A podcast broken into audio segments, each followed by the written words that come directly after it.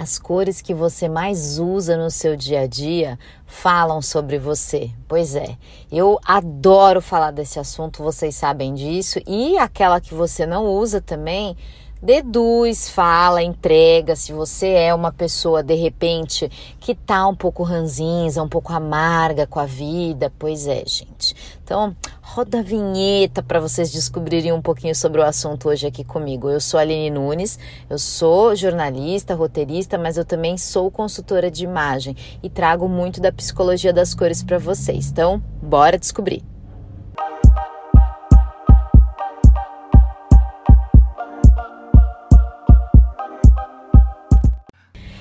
Eu, Aline, tive um pouco de sofrimento com essa última época aí, dessa questão de usar cores. Por quê? A cor do que a gente vem usando no dia a dia, ela entrega um pouquinho como está o nosso humor, nossa vibe e até um pouco o nosso ambiente, a nossa casa, o nosso trabalho, né, como um todo. Só que veio essa onda agora de master cores, de todo mundo querer sair usando cor, né? A moda trouxe isso muito forte. E eu comecei a me cansar um pouco dessa vibe ultra neon, dessa vibe super colorida.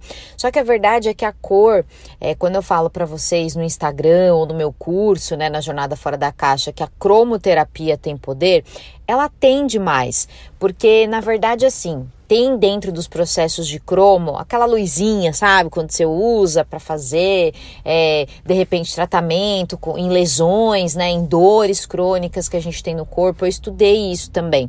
E aí você associa isso à psicologia das cores, muito usada no mercado da moda, na publicidade Cara, você ganha um conhecimento assim super valioso para a vida inteira. E é um pouco disso que eu ensino para vocês no meu curso também, né? O que que a primeira coisa que eu quero que vocês tirem aqui desse podcast, assim, eu vou deixar para vocês três ensinamentos hoje. Primeiro, a cor que você vem usando demais. Você fala, puxa, todo dia eu ponho essa cor, todo dia eu repito. Tem alguma cor? Se você anda repetindo demais, você pode estar um pouco mono, né? Quando a gente fala do monocromático, ser chique, ser elegante, né? Quando você usa uma cor inteira no corpo todo, no mesmo tom ali, uma coisa mais única, né? Isso é elegante, é chique, dizem por aí, né, na moda. Sim, traz uma sofisticação, uma elegância, mas tudo aquilo na nossa vida que é mono, que é sempre igual, que é sempre a mesma coisa, significa que não sai do lugar. Ou seja, todos os dias você repetir uma mesma cor, por mais que essa cor seja ultra mega blaster, flaster, é, importante, que seja uma cor vibrante, que te coloque para cima, que seja a cor de esperança.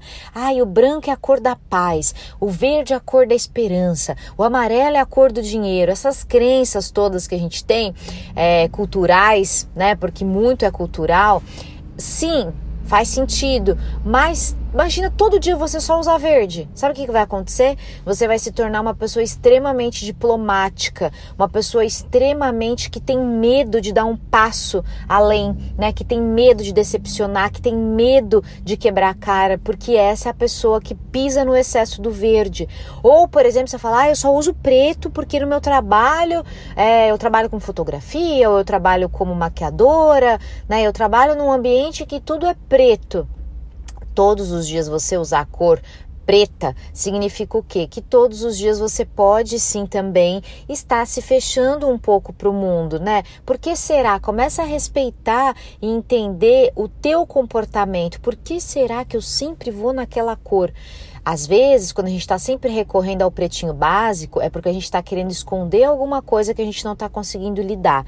Ou às vezes, eu estou só usando branco, Aline. Você está também com receio, às vezes, de se posicionar. Você está nesse excesso de segurança do branco, que é paz, que é energia. Só que o branco também, em excesso, ele vai trazer muito de uma apatia, vai trazer um, muito de você estar se escondendo do mundo, né? Então, isso é legal da gente fazer esse tempero das coisas cores, né? Trazer um pouco dessa mistura. Então a segunda coisa que eu já deixo para vocês como um conselho é misture, use várias cores todos os dias. A gente tem tantas opções, para que que você sempre vai usar a mesma coisa, né? Isso também é uma aposta para você. E vá, por mais que você não tenha já isso na tua mente, ah, o vermelho é isso, o rosa é aquilo, começa a sentir, né? Eu faço às vezes no Instagram alguns desafios de cores para uma semana inteira você esgotar o uso do vermelho, uma semana inteira você esgotar o uso do amarelo no prato, na decoração da casa, na roupa, no acessório, no todo.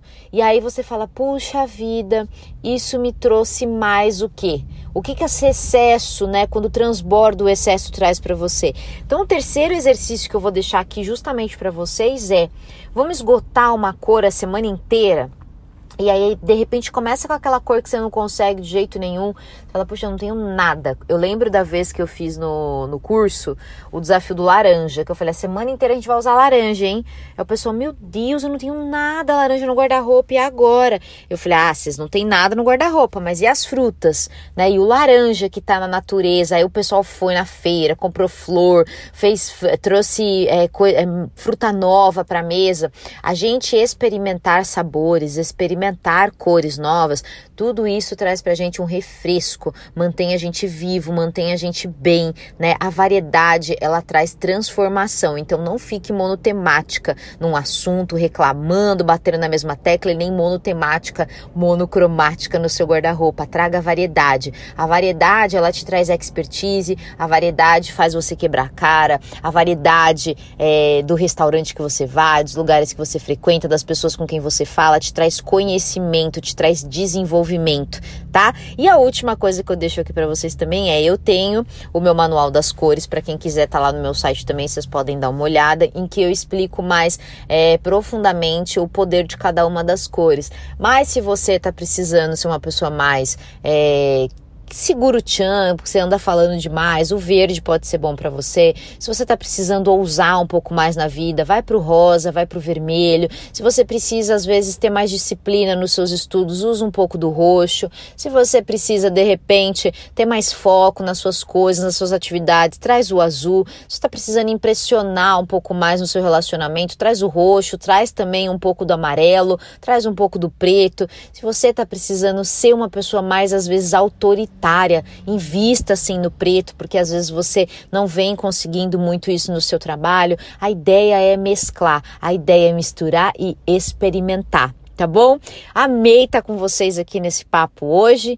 É, em breve tem episódio com a Mariana Klink, minha colega, minha parceira aqui também. Espero que vocês tenham gostado. Se você está precisando de uma pitadinha de cor aí, compartilha também esse podcast nas redes sociais, me marca, falando o que, que você gostou de descobrir, de saber, o que, que você vai usar, que eu vou amar saber também, tá bom? Beijo!